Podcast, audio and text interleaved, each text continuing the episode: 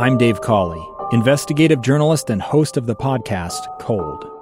In October of 1985, a woman named Sheree Warren left work at a busy Salt Lake City office. To meet her estranged husband at a downtown auto dealership. She never made it home. Sheree's car surfaced weeks later in Las Vegas. In the parking lot of a hotel casino. No one knows how it got there. Strange. It was strange. Both Sheree's estranged husband and her boyfriend raised suspicion for investigators. I kind of thought that he might have done something. But no arrests were ever made. In Cold Season 3, we dig into double lives, make new connections in the case, and examine the difficulty raised by reasonable doubt. We want answers just as much as anyone else. They have creeps like that now, too, so nothing's changed. That's the new Cold Season 3 The Search for Sheree, now available anywhere you get your podcasts. Inside Sources. Inside Sources with Boyd Matheson. We all want cleaner, greener environment. We want to be careful stewards of the planet for sure. A proposed rule from the Department of Energy could force homeowners to change their gas furnaces while sticking them with a pretty big bill to do it. The question for me is would all of this actually do anything to lessen our impact on the planet and the environment? Uh, pleased to have joining us back on the program Christian Britschgi, an associate editor at Reason Magazine, reason.com. And uh, great piece today, Christian, on uh, the, the, the big headline: Joe Biden is coming for your gas furnace. Tell us about this new rule proposed uh, by the Department of Energy. Sure, absolutely. So, um, yeah, the uh, Biden administration's Department of Energy has come out with a proposed regulation that would require um, by 2029 um, gas furnaces, you know, in homes uh, to be uh, 95% efficient. So for every 100, uh, the measurement is a British thermal units of gas you burn, has to produce 95 uh, units of heating. And for that, and so what that means is that your traditional not uh, your traditional gas furnace um, won't meet those standards. So the current standard is uh, 80% efficiency, and so that would require homeowners to install these new uh, condensing furnaces that. Um, you know the the unit itself has a higher purchase price, and then also generally will require a whole different uh, sort of ventilation system uh, to come with it. Um, so it would require people to install those or opt for uh, an electric heating system instead. And so let's look at those uh, first from a cost standpoint. Uh, just to, to make those changes, uh, what would that cost the average home? Um, so the American Gas Association, um, when they were opposing a similar rule proposed by the Obama administration, they uh, estimated that uh, your average uh, condensing furnace, uh, which would be effectively what the Biden administration rule would mandate, um, would cost about $350 more just for the unit itself, and then uh, as much as uh, you know $2,200 uh, uh, in added installation costs.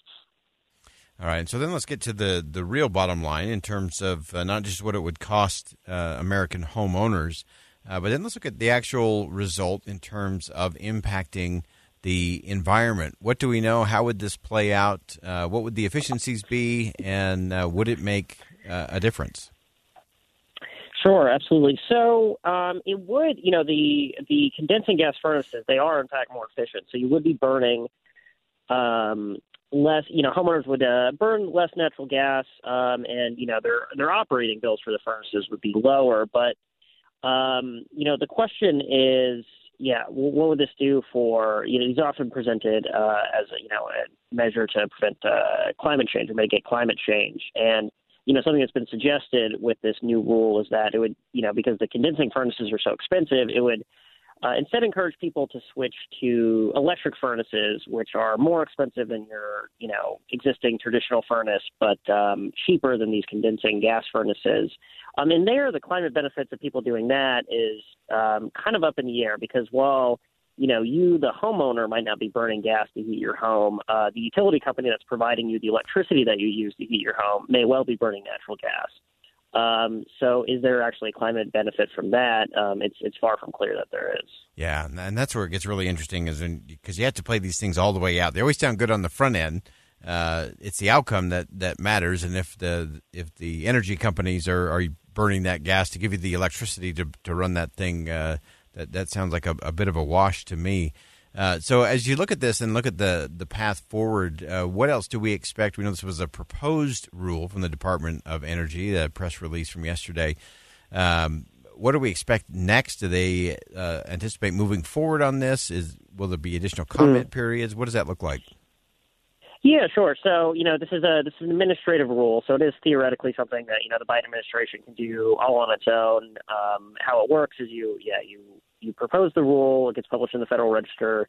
That gives time for notice and comment. They might uh, you know update the rule in response to those notices and comments, but um, they don't have to generally um, and then they you know they issue it and it goes into effect and they they do give a, a delay time for when it will go into effect so it's not supposed to go into effect till uh, 2029 um, and there is obviously uh, you know people have uh, manufacturers have sued over these efficiency requirements before so it's possible you'd see litigation again um, oftentimes these energy efficiency regulations they get caught up in the courts. But more more likely is that you'll have a because the delay is so long, you'll have a it's possible you'd have a change of administration and then you know a new uh, Republican administration might uh, withdraw the rule. So you know this again it's it's not something that Biden there's anything stopping the Biden administration from implementing it, but it's because it's an executive action you might yeah, expect um, uh, it to be withdrawn as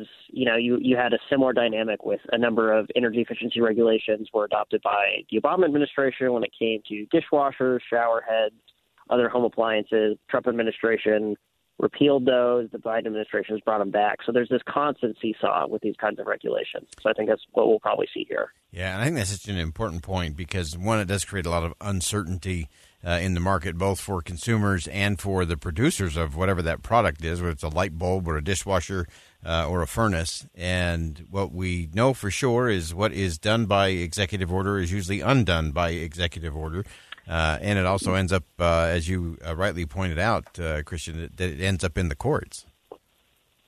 Sure, absolutely. Yeah, and you know, there's this. You mentioned um, you mentioned the yeah the the unpredictability for businesses. It's it's interesting. You know, um, under the the Obama administration, when you had um, you know these rules for appliances coming into place, industry often you know opposed them because it required them to change the product or is what you know they were you know mandating features that consumers weren't demanding. But then once the rules uh, were in place, they actually opposed the Trump administration trying to get rid of them because they'd already made all the changes, and so they didn't want uh, you know the rules to change and the competitors being able to make uh, you know products that might you know satisfy consumers' needs better.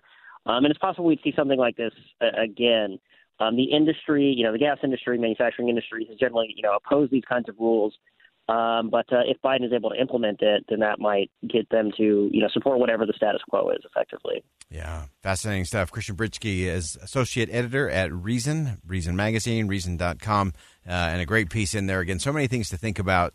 Uh, that we have to go all the way to the end of the road to figure out is this going to actually be better for the environment? Is it going to be better for the American people? Uh, and uh, all of those we have to think a little deeper and stay with the question just a little bit longer. Christian, thanks so much for joining us today. Mm-hmm. Thanks for having me on. All right. Again, that's Chris, uh, Christian Britschgi from uh, Reason.com. And uh, I keep going back to this whole thing. Uh, he mentioned the Federal Registry. Uh, and I, I, have to, to chuckle when I hear Federal Registry uh, because it is, I haven't checked it recently. I think it's about uh, 75,000 pages.